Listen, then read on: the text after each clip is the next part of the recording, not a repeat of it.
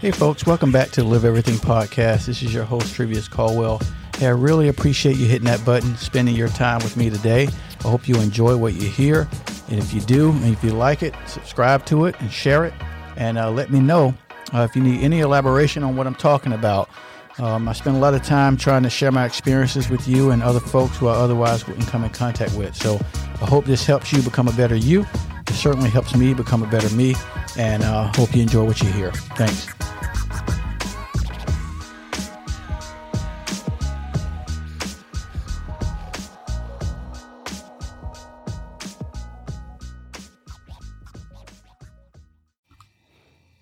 Hi, folks. Welcome back to the Live Everything podcast. This is your host, Trivius Caldwell. Hey, um, today marks the, um, I think this is going to be the 53rd episode, which is a milestone because I started this, uh, this podcast about a year ago and we just hit 52 episodes, which constitutes season one. So this episode that, um, that is coming up here will be a part of season two. So it's a small victory for me. I'm happy to do it. Uh, in today's episode, we have Riley Maddox. Uh, Riley is a undergraduate uh, student at the University of Louisville, and um, I met by happenstance because I was giving a talk on hip hop at the university, and I ran into Riley in the hall, and she had such a gregarious spirit. Um, a youthful spirit, and she was curious, and she sat in on the talk and asked some really good questions. So, I figure we have her on the podcast today to talk leadership, to get her perspective as a Gen Z representative, um, and just to talk about you know some of the ways that she engages in introspection um, to learn something new. So I'm going to give her a call here in a second, and I uh, hope you enjoy this one. So sit tight.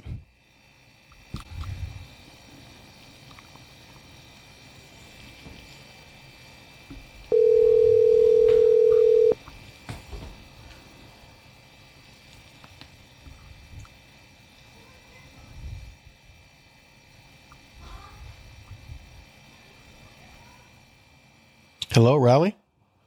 Hello, how are you? Hey, can you hear me okay? Yeah, I can. Can you hear me okay? Yep, I got you just fine. How are you doing this evening? Good. How are you? I'm good. I'm good. I am um, excited to talk with you today.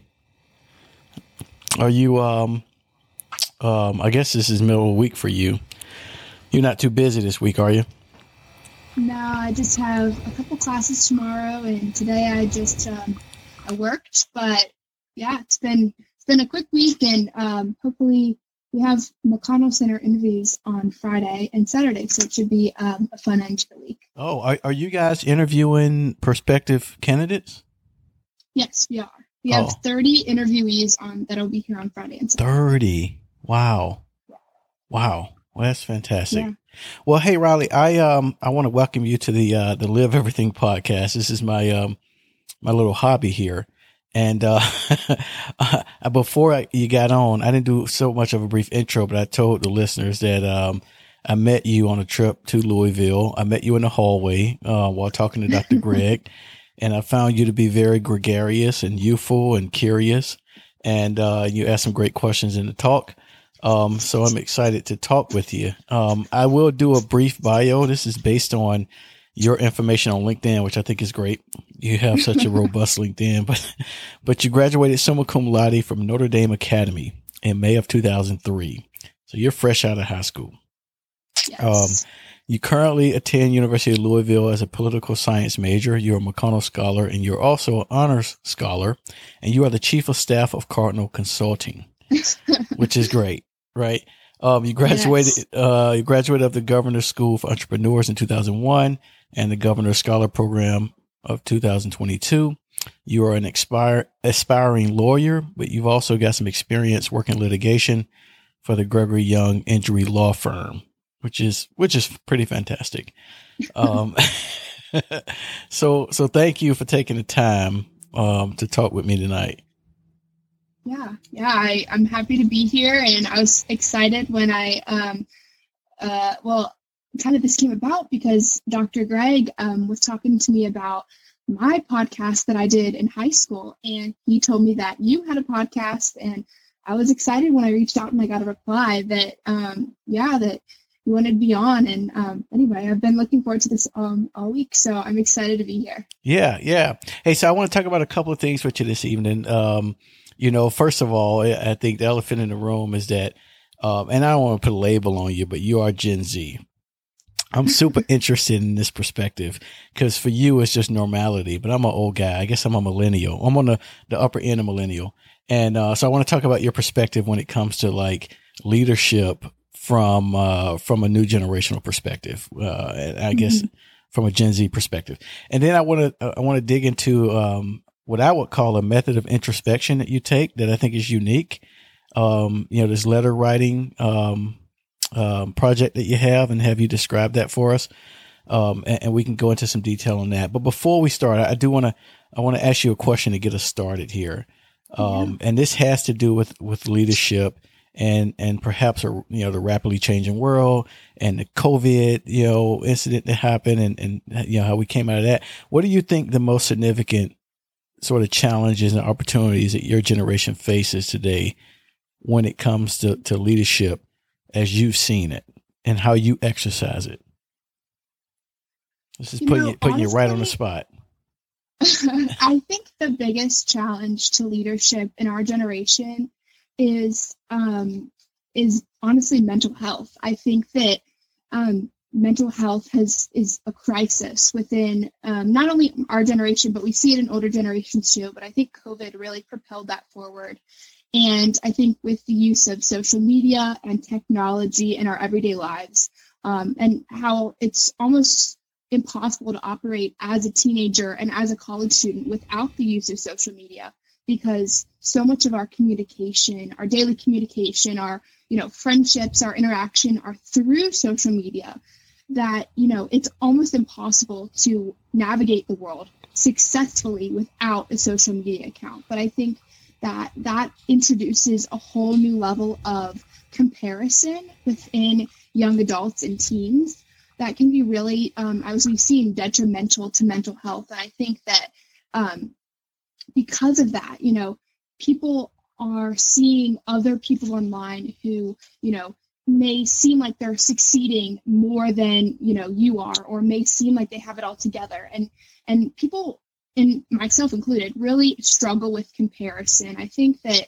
you know, there's always been an aspect of comparison um, throughout, you know, generations, but I think we see it so heightened um, in the modern world with things like Instagram and Snapchat. And, you know, people can make it seem like they're running the world. And even I laugh because you talked about my my robust LinkedIn and like it I looked at my LinkedIn and I, I think like wow like that girl looks like she has it all together. But like on a on a reality level like that's not at all true. And you know I still wake up and you know have late assignments and you know things like that. But I think people really struggle with this idea of comparison and it can be really detrimental to you know teenagers and young adults' mental health by thinking, you know, look, everyone else has it together. My life is falling apart. Mm-hmm. Like, I don't know, you know, how, I'm not successful. Like, I can't be a true leader. Look at all of these other people. Look how great they're leading. Look how,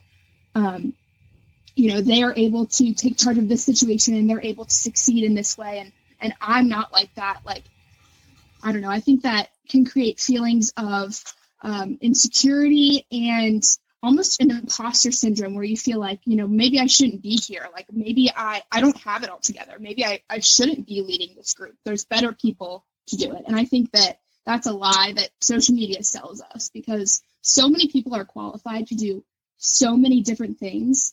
And they might you know doubt that because they look at people on social media when it's literally a highlight reel of their life and they think man these people have it all together. I'm so far behind. I know i felt that very often. Um, and I want young people to know that, you know, they're not behind. They're like, they are not behind. They are strong and they can succeed. And what you see on the internet is not always the truth. Yeah, I, th- I think the way you just explained that um, is really telling because I think when I was your age, or or my generation, if you will, we, we could not articulate ourselves from that type of perspective right? The ability to step back and, and, and talk about mental health um, from it sounds like a, a very uh, perceptive perspective that you just laid out. And, and, it seems like you see this in your peer group. It sounds like you've kind of gone through a, a bit of imposter syndrome uh, yourself. What are some ways that you get over that that constant judging of other people, um, or feeling like you're not adequate enough? Um, and, and, this, and I just want to say that this is a, a human factor that we all kind of go through this, but hearing you explain it, I think you know is is uh, is I don't know novel for me to hear young people talk about uh, mental health in the way that you do because it just wasn't when I was growing up. It wasn't talked about that that openly, that vulnerably, right? Um, or vulnerable, mm-hmm. if you will. But so, what are the ways that you have gotten um, over that imposter syndrome or the need to judge yourself um, through other people? Yeah, I think the biggest thing for me is just reminding myself that you know I can do it, and I think that's it's such an interesting mindset shift. I know I used to think, you know, there's I think shifting from a I can't do it mentality to I can do it is like really an impactful thing and not a lot of people understand that. And I think one of the biggest things for me is knowing like, okay, you know, today was a failure. I failed today and it's okay to fail, but tomorrow I'm going to I'm going to go to bed, I'm going to wake up, it's a new day and I get another chance to start over, to hit the ground running and to do um, what I'm meant to do and, and not to look at, you know, the world as, you know, that I have to solve all the problems in the world, but just take the next step forward the next day.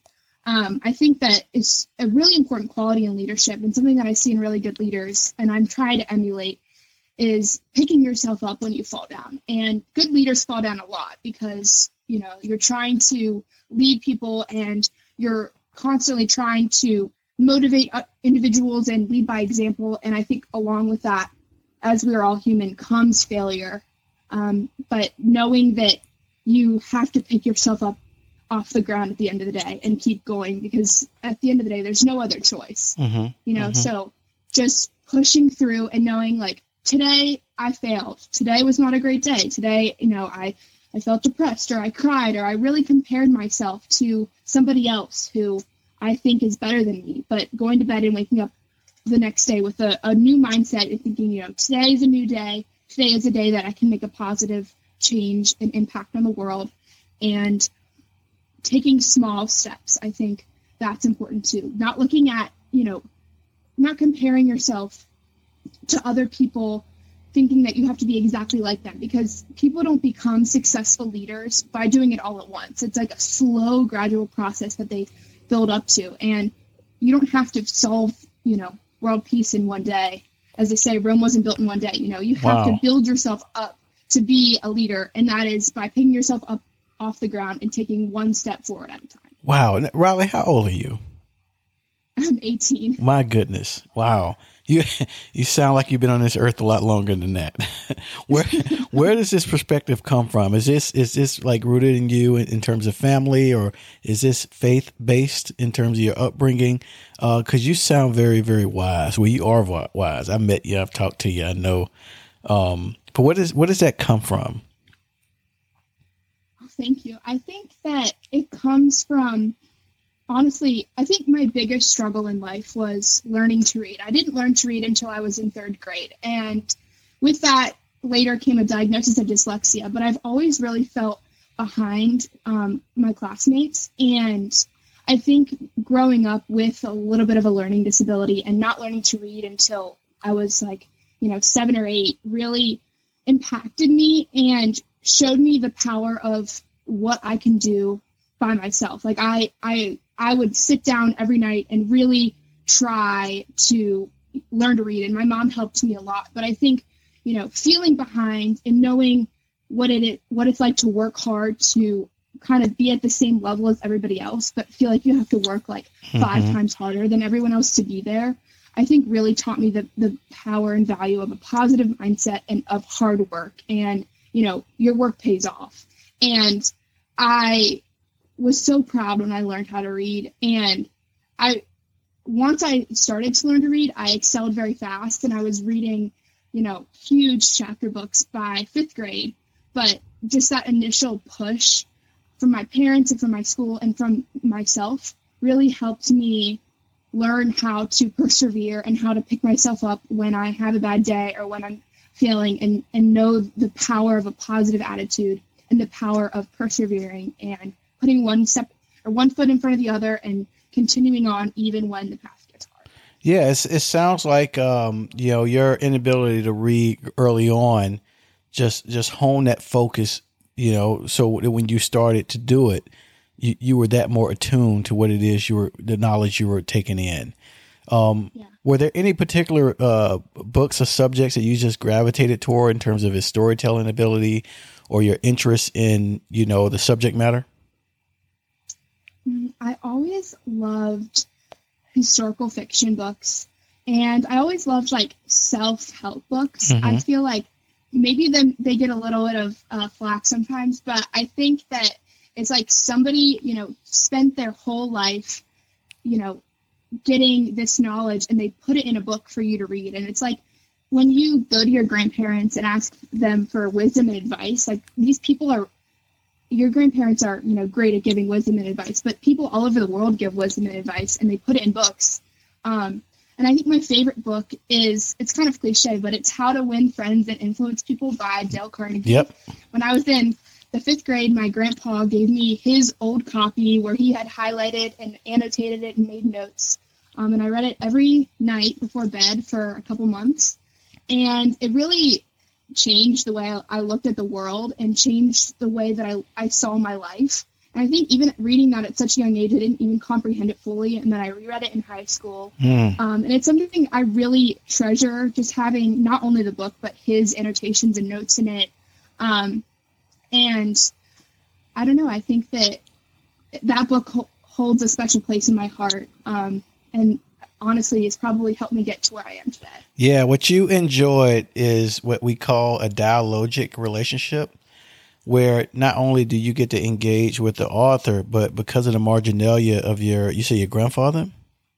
Mm-hmm. Right, yeah.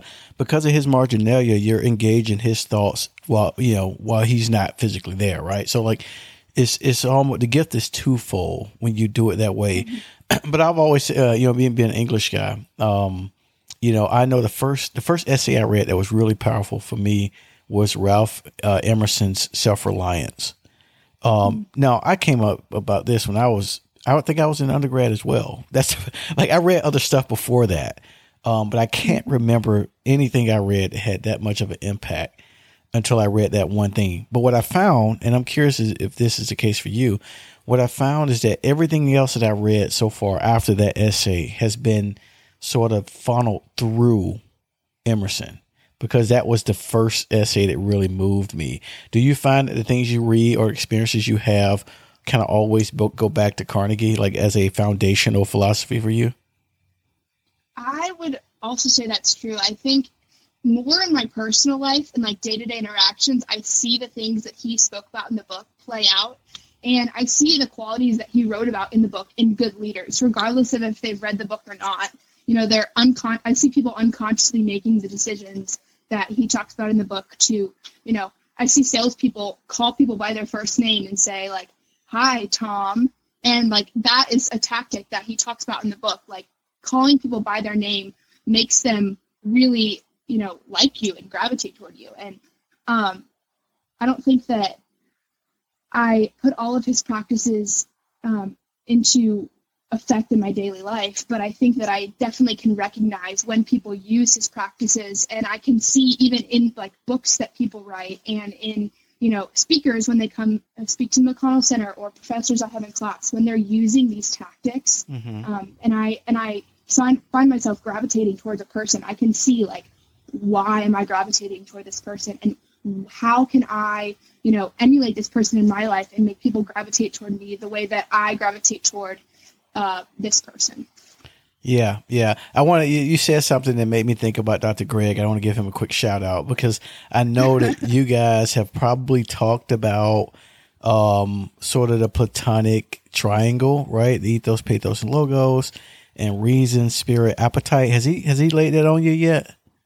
Yes, he has. We are in the middle of Plato right now, and we have definitely talked about reason, spirit, and appetite. Okay, okay. So when I took his sort of, I mean, I, I knew philosophy before I took his lecture. um, with the you know platonic triangle, if you will. Um, but now, like you just said, I see that playing out on so many different levels every single day. I think that is the framework that I view leadership with now, right? This idea of uh, of balancing, you know, your your reason and your spirit, so that your appetite doesn't does run amok, right? Um, mm-hmm. it, it, really really interesting. I want to I want to pull back a little bit and talk about your uh, or have you talk about you being an aspiring lawyer. Um, because I, you know, you did some work undergrad. I saw on your LinkedIn profile. I also saw it in your bio. Um, what what are you interested in when it comes to law? Yeah, I think um, I'm really interested in helping people. I I did work at a law firm in high school. I was a litigation assistant at an injury firm, and I didn't find the work very impactful mm-hmm. or meaningful. Um, and I know that there's so many different little corners of law that um, you can go into, and you know, uh, personal injury law is is definitely a, a path of law. But I think I'm I'm more interested in like help. I've always really had a big heart, and I've always felt very fulfilled when I help other people. And I think that I really want. I know that I have the qualities to pursue law and to succeed in law, and I really want to help people with that. I think that I've always been interested in criminal law and uh, the criminal justice system in general. And um, I think that criminal law could definitely be a path that I pursue. Um, there's so many different types of law that I'm not even familiar with, so I'm not going to confine myself into just criminal law.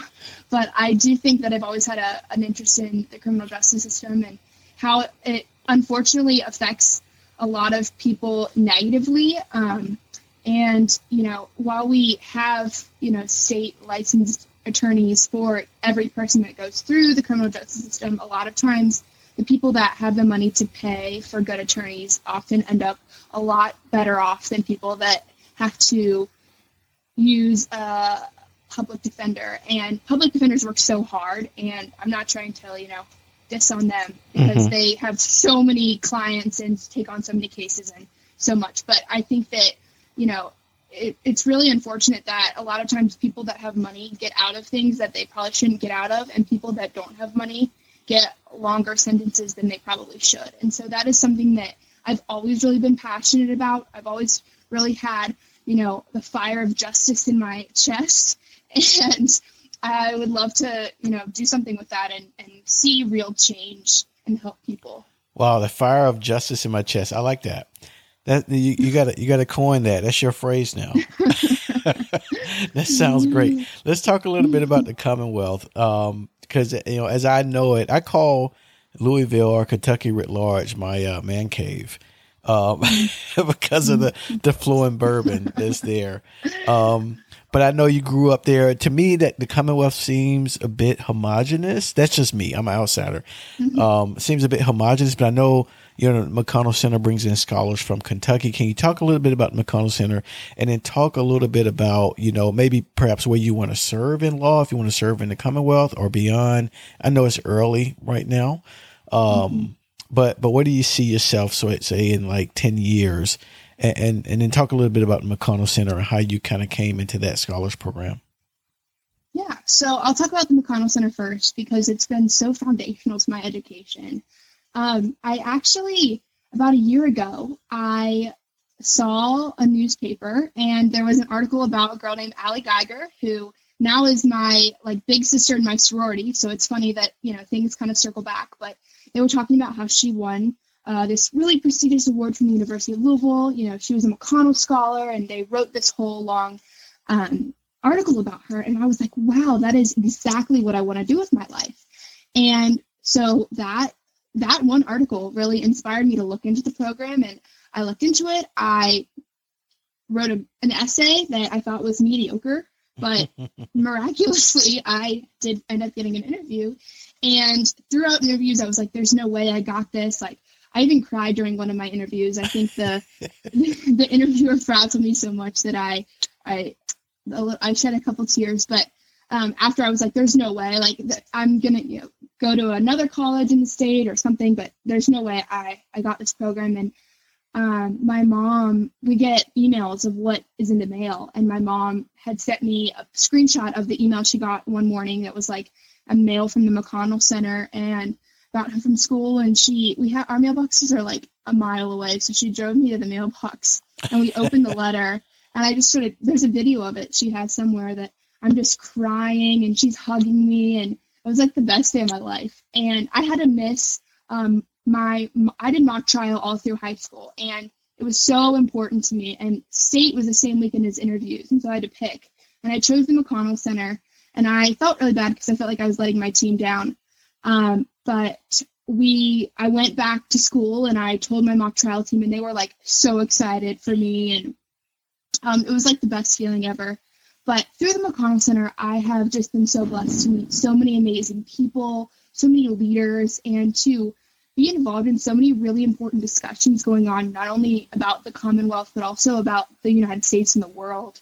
I've gotten to meet, you know, the former Prime Minister of Australia and the Ambassador of Ukraine. And, you know, it's been so amazing. I never thought I'd have the opportunity to meet these people, to ask them questions, to have them, you know, interact with me. I think that that is so valuable. And and not only interacting with these leaders, but also people that differ from me politically. And I think that is so important because the McConnell Center is known on campus to be like a friend group. Like we all hang out outside of, you know, seminars and we hang out in the library and get lunch and stuff. Mm-hmm. And I think it's such an interesting group of people because we all come from such different backgrounds. We're such differently like politically oriented. We're so, you know, unique but we're all friends at the end of the day. And yes, we have political debates, and yes, we don't always agree about everything. And I think that's, you know, going to come from everyone from being from so, such diverse backgrounds. But I think that it's really unique in that, you know, we're all so different, but we're all so close, and we all hold the same things close to our heart.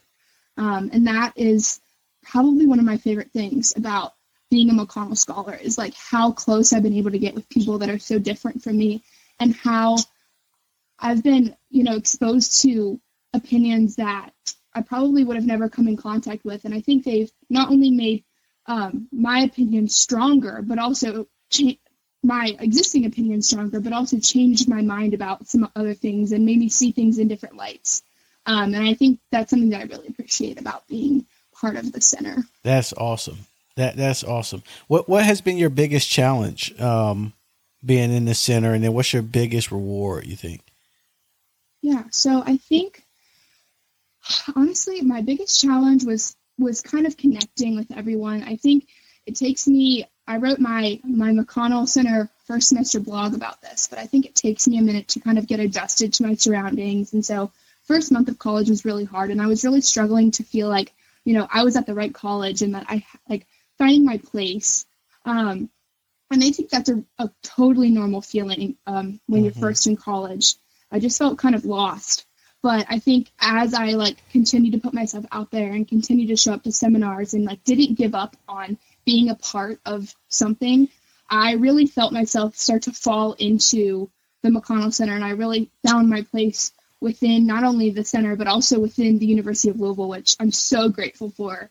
Um, and I feel like I've changed a lot, but in a positive way throughout my college experience. And I think that that has it started off as like a negative thing, but I think it's really probably transformed into the most positive thing because right now I'm sitting, you know, in my dorm room. I'm on a podcast. Like a year ago, I don't think I would have ever like even conceptualized that this is something that could happen and come out of, you know, what I was doing in college. So I think that, you know, it started as a negative, but I think again, like positive, like I grew so much and I was able to, you know, get comfortable being uncomfortable and step outside of my comfort zone, which I think is something that's important for good leaders to have, um, is to be able to, you know, try new things and get comfortable in spaces that they might not feel 100% themselves in. Yeah. You know, I, I think, um, you know, going back to the whole, the whole Gen Z thing is, uh, I think we're in an age right now where, say, the podcast or social media, like you mentioned early on,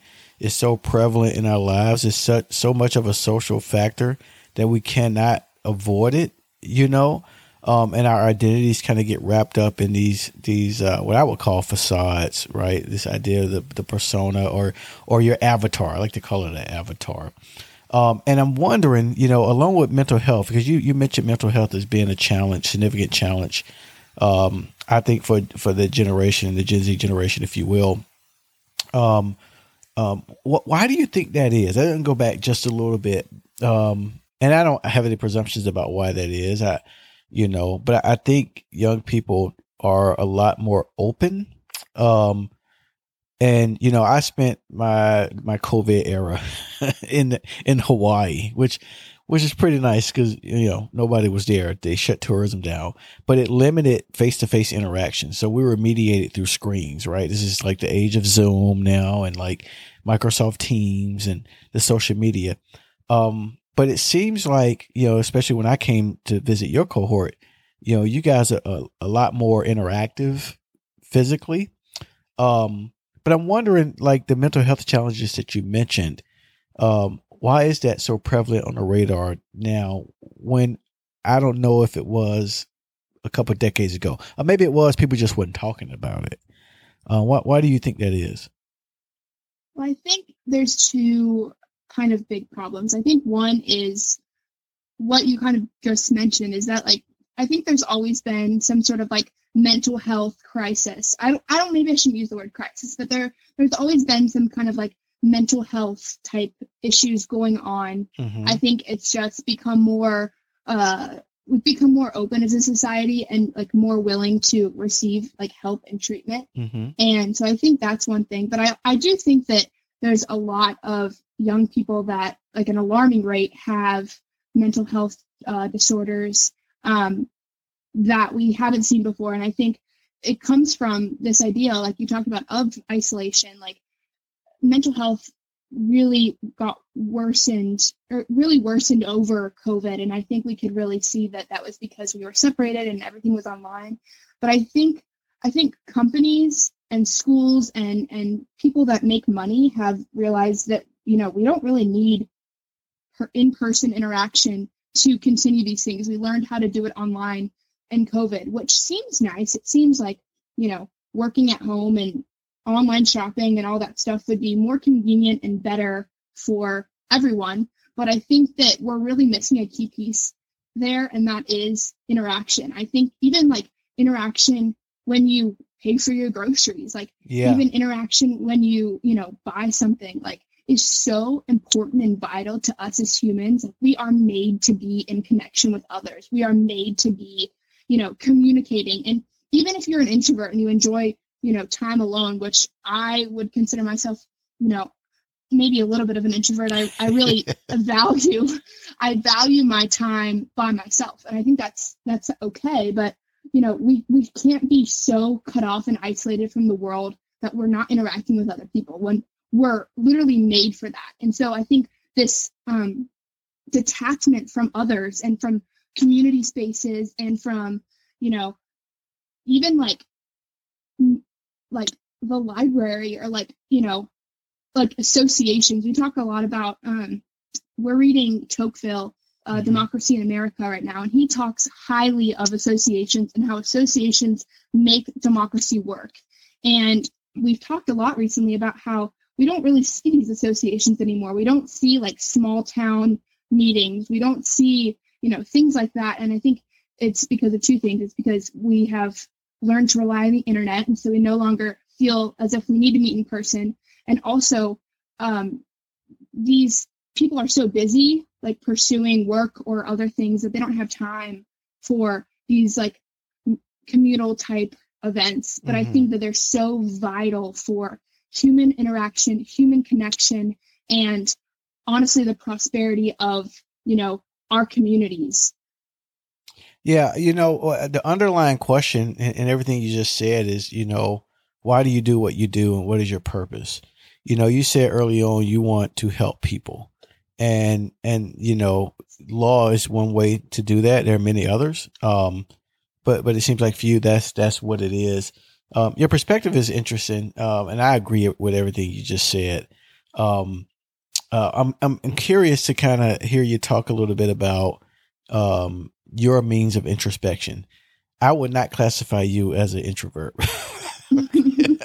but you know, I understand. Like you know, I'm an extrovert by nature, but I love my space and my time.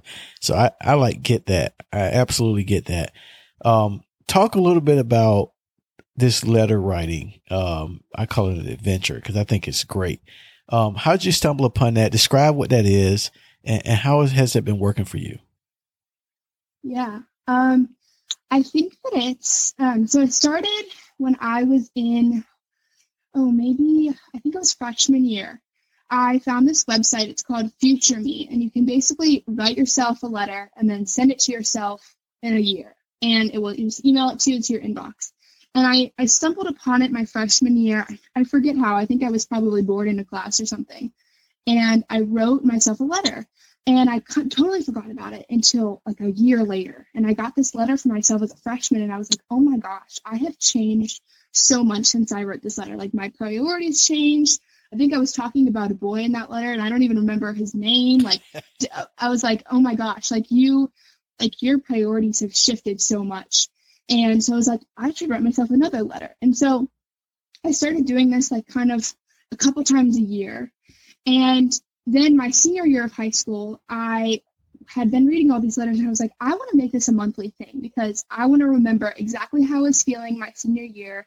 You know, it, this is a vital year for me, exactly, you know, where I was, what I was thinking about. And so I began to write these really, really long letters on the first of the month um, and I would talk about my interests, you know, who, um, you know, my friends, what I was doing, um, my just my perspectives, and I would send them to myself.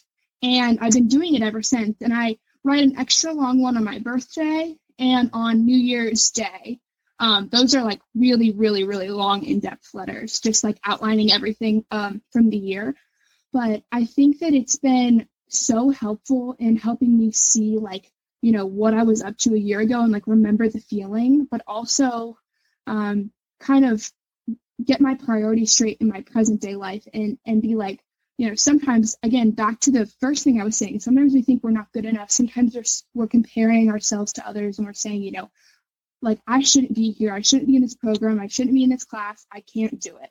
And then i read a letter from myself when i was you know 17 last year and she didn't even know like that girl didn't even know what college she was going to and she didn't even think she was you know going to get into the mcconnell program because she didn't think she was smart enough. And you know so many different things and it like really makes me feel lucky for you know where i am today and it helps me kind of visualize how far i've come and i started actually posting a couple i recorded a video of myself reading a letter um, recently that I got a year ago about high school, and I posted it on the internet, and it blew up a little bit.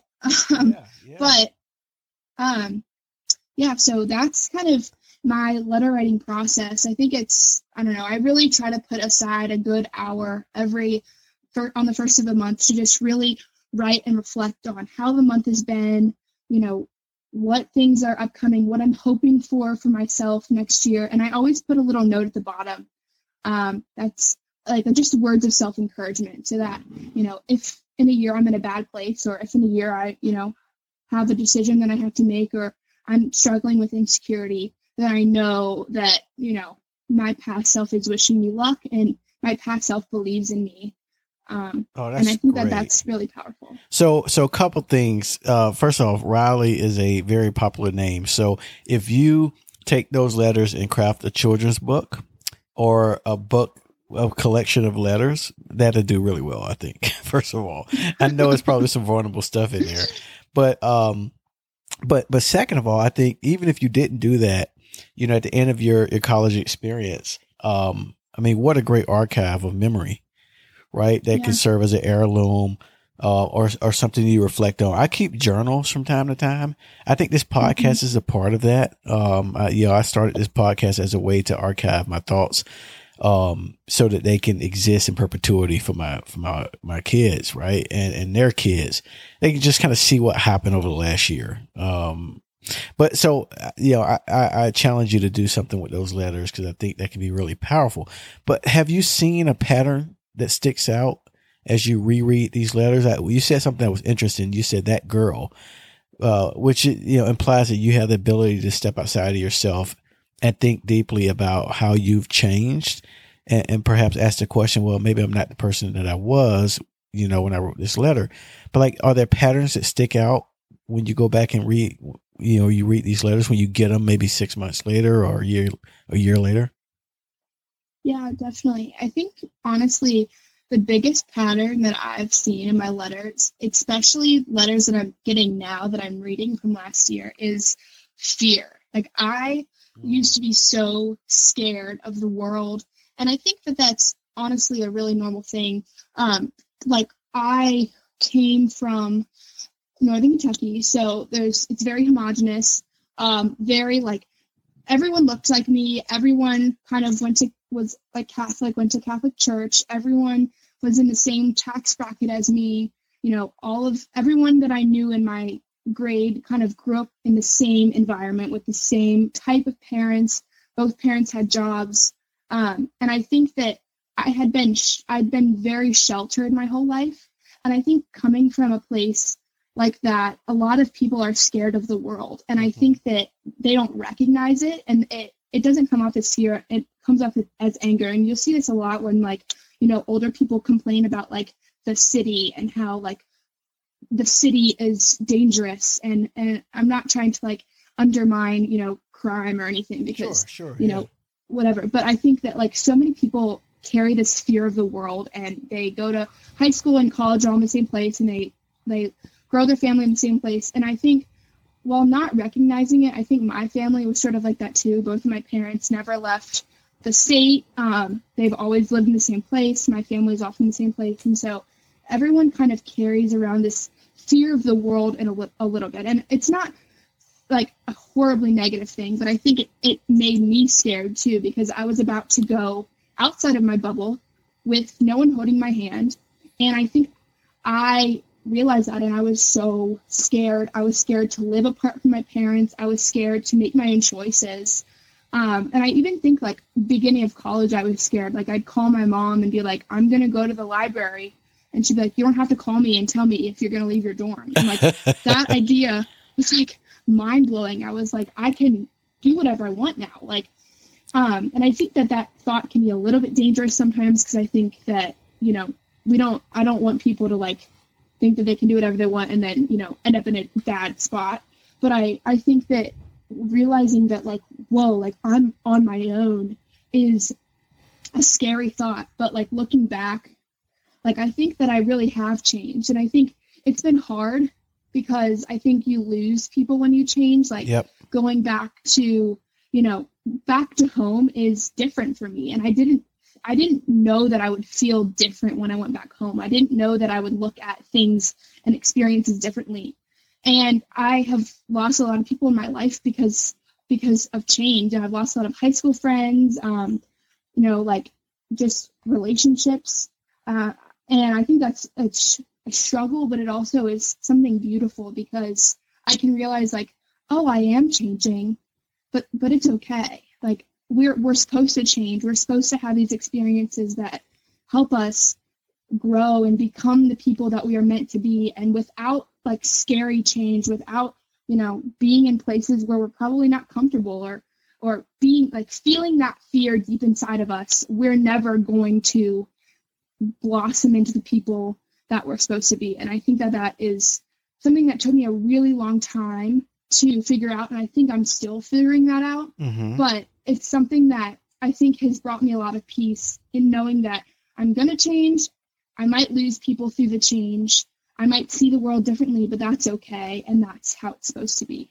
Yeah, Riley, you seem so per- perceptive to me. Um, because you, I mean, you know, what you're saying is that you're able to kind of face your fear uh, as it shows up in, in the letters, but then appreciate, and you can mourn the loss of friends and things like that, things like that because of change, but you appreciate the evolution of it because you know you're growing and you're kind of getting over the fear uh, head on. So many people, I think, go through life uh, unconscious.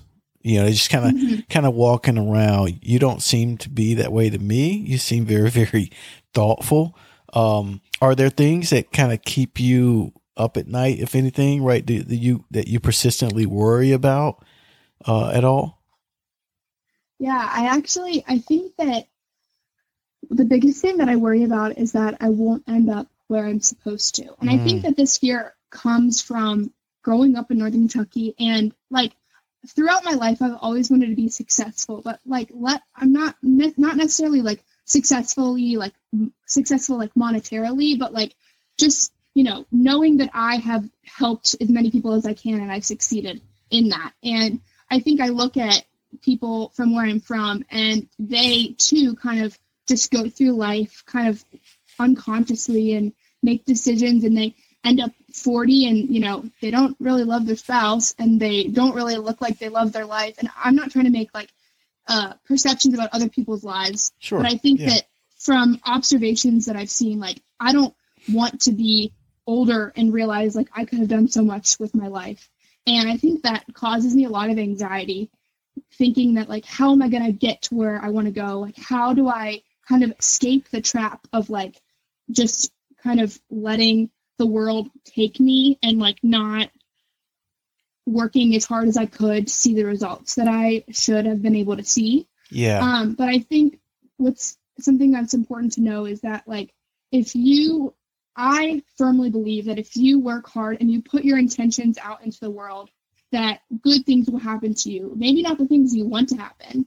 You know, I think a lot of times things happen to us and we think, oh my gosh, like this is not how I was supposed to what was supposed to happen and we try to fight it. But I think it continuing to get up, put one foot in front of the other and say, you know, everything is going to be okay as long as I keep trying and I keep taking small steps toward my goal and not trying to, you know, mer- like sprint, as they say, it's a marathon, not a sprint, not trying to sprint to the goal because we're going to tire ourselves out, but know that, you know, the finish line is waiting we just have to continue to take a step forward and not stop and be carried away yeah. by the world. Yeah, I'm going to share with you two pieces of advice, and you feel free to steal this first one. I have this mantra. I don't know if I told you this. I have this mantra. I, I, I call it small victories. I always say it. Um, you know, if something happens in my life that I didn't intend on, but it's like a quick win, you know, you said, you know, take it one step at a time you know, live the present moment that you're in. I always say, and I'll verbalize it, I'll say small victories. I even say it to myself. And that's my way of acknowledging the good thing that's happening in the present moment. It's a way to slow down and acknowledging that whatever's happening is good. And then I can continue to move on. But by me saying small victories, it's like, okay, it's, it's slowing down to say, okay, appreciate this thing that's happening. The, the second piece of advice I'll give you this is completely unsolicited is uh, is um to trust the process. Because what I've learned over over time like you said you're very wise. You know you, you, if you work hard you'll good things will happen and you'll get to where you want to go. Even if you said even if uh it's not sort of what you wanted. And and to me that's like trusting the process. The idea that certain things that happen like for example this podcast is happening right now okay? And mm-hmm. um this your voice and your philosophy and the way you think about things will reach people that you don't have a clue about. You know, they're probably overseas or like a lot of military listeners. Um, but things will happen because of this. Um, and you don't know what that will be. You just kind of got to ride that wave, but it's a good thing. It will be a good thing. Um, and so just to kind of be perceptive about when that happens and acknowledging it and moving forward. I, I've seen that play out in my life time and time again.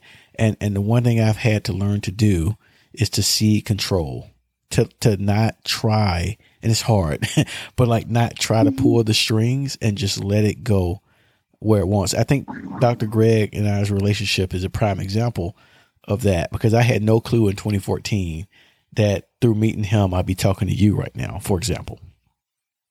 Right. And that's just kind of how it mm-hmm. works out um, so trust in the process. This is this is really great. I'm I, I, you know I didn't have a script for this conversation, and I'm glad I'm so glad you shared uh, what you shared. What what are you um what are you reading right now? In terms of like not not for class. I mean, and if you're not reading anything on your own, that's fine. But but yeah, what are you reading? What, what I know you say you like self help. I'll tell you what I'm actually reading right now is I'm reading The Alchemist. Um, oh by, yeah. Uh, Paulo. Oh, I don't know how to call Hello. Yes. Yeah. Um, it's a beautiful book. I'm about halfway through. Um, it's my mom's favorite book, actually, um, and she gave it to me as a Christmas present. Um, and so I'm about halfway through it now. And the funny thing is, actually, we have a McConnell Center book club, and that was the book that they chose for this month too. So oh, I'm really? Constantly reading it at the same time that they're reading it. So I'll participate in the discussion um, at the end of the month, which will be really fun. You know what would be Um, interesting? I had to cut you off. Is have you read? I know you guys. Uh, maybe you went through the Prophet Kahlil Gibran. Oh, I have a copy of that book. I think Dr. Greg gave us one, um, but I have not read it yet. No. Okay, what will be interesting because I don't think it's like a chronological book. It's not like The Alchemist, but what will be Mhm. interesting is like a juxtaposition between those two. I'm not trying to put homework on your plate, but uh, I read The Alchemist years ago. I probably need to return back to it um, because it's been a while. Eh, okay, what are you getting from that based on you know? I guess everything you've talked about. Is it like validating your perspective of things, or what? Are you, what are you getting from it? yeah.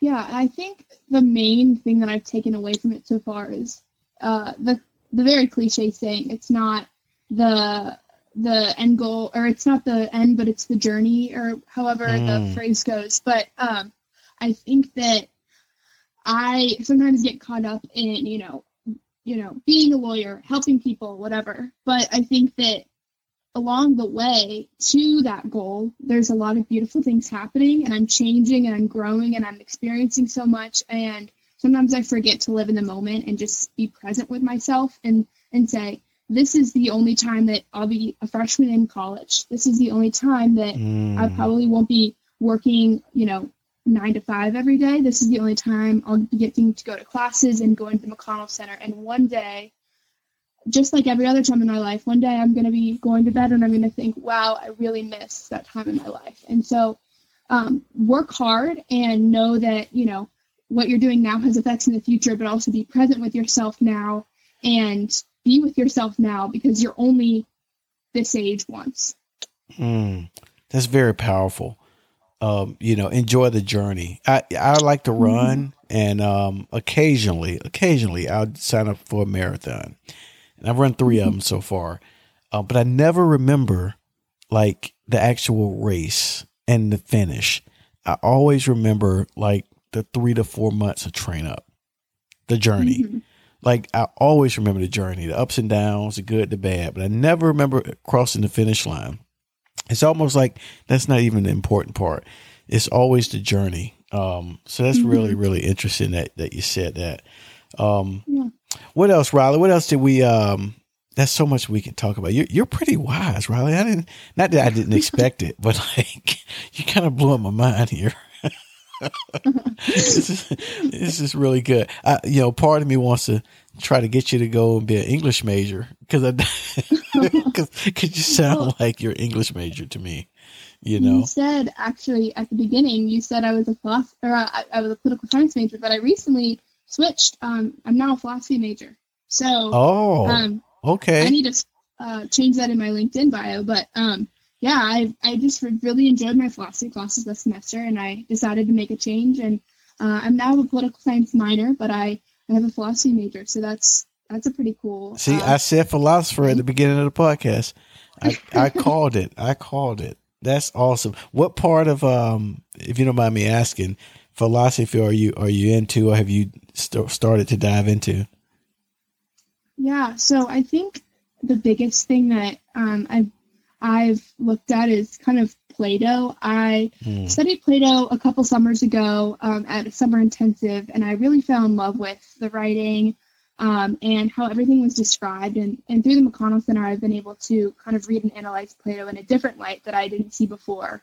Um, and I'm in some intro to philosophy classes. I'm in a uh, a bioethics philosophy class, um, and so that's I'm not really STEM oriented, so it's an interesting class, but it's not, you know, super interesting to me. Um, like I won't utilize that in my personal or professional life, but it's a, a different take. But I think really reading Plato and analyzing, you know, ancient Greek philosophy and ancient Roman philosophy is something that really has my heart fully. Um, and I will, you, it, you can never like get tired of it because I feel like I read a passage and I, you know, see it one way and then you come back to it, you know, a month later and you see something completely different. Um, and I, I think that's beautiful. Oh, that's fantastic. You know, I there's a philosophical term that I encountered in undergrad, and I always go back to it in my literary studies. It's called epistemology. Have you heard of epistemology? I have. Yeah, it's a stu- study of knowledge, and it's how we know the world. Um, but you you know you just said something that points right to epistemology. It's like if you read something today, you're reading The Alchemist today, right? And you get a particular mm-hmm. thing from it, right? Trusted journey. You know, everybody's a sage. Ten years from now, when you read The Alchemist, you're gonna get something completely different because your understanding of the world, your epistemology, has changed. Um, and and mm-hmm. most people are not conscious of that. Um, it seems like you are because you started this letter writing process as a way to practice it to practice a type of intellectual consciousness that most folks don't. You're you're pretty damn smart, Riley. like most, I don't think most undergrads are as um, thoughtful about this kind of stuff. I could be wrong. I could be wrong, but I, have not encountered most uh, undergrads as thoughtful as what you, just come demonstrated. Come out at the McConnell Center.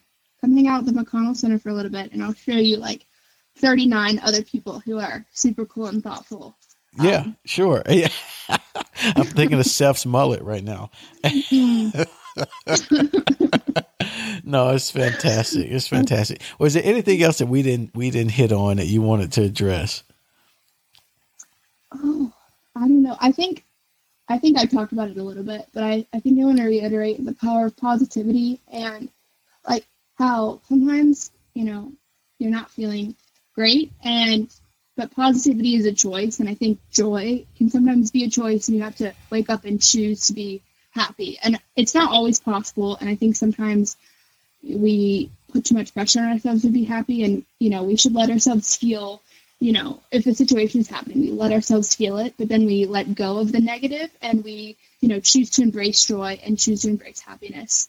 Um, i i hope if anybody is listening that the one thing they take out of this is that you know you can choose joy for your own life. And obviously, you're not always going to be joyful and happy, but you can wake up every day with a mindset that everything's going to work out, everything's going to be okay as long as I give it my all today, and I can be happy today. Um, and I think that when you switch your mindset from, oh, I have to do this today to, oh, I get to do this today, it it sounds stupid, but it's such a drastic like mindset shift that it makes you excited to wake up in the morning. And um, I think that I am genuinely excited to wake up in the morning. I didn't always used to be like that, but I think when I figured out that thinking about, um, you know, the day as something that I get to do instead of something that I have to do, um, really reframes the way that I look at my daily tasks and allows me to be happy throughout the day. So I think positivity is very powerful, um, and you just have to choose it every single day, and um, I, you can really see some positive effects in your life. I love it. I love it. I'm going to title this podcast "The Power of Positive Thinking" with Riley Maddox.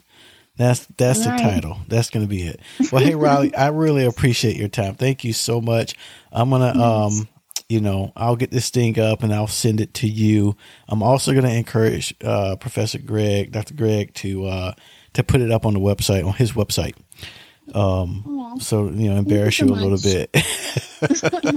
well, no, I, I, really I appreciate you so much for like thank you so much for having me. I it's been a great opportunity to sit and talk um, with you and you know hear your thoughts on things and uh, it's I think it's rare for you know me to have this kind of opportunity. So I just really want to thank you again for no. um, having me. No problem. Well, I look forward to seeing you in the future. I don't know when uh, the wind will blow me back toward Louisville, but when it does, um, we'll grab a coffee or something. Yeah, you let me know. All right, Riley. You take care of yourself. you have a great evening. Yes, you too. Okay, bye bye. All right, bye. Wow, what a what a great conversation uh, with Riley Maddox. Hey, um, thanks for tuning in and um, hope you got something from that conversation. I sure did. I was very much impressed uh, with Riley. I always am when I talk to her. Um, so thanks again, and we'll talk to you soon.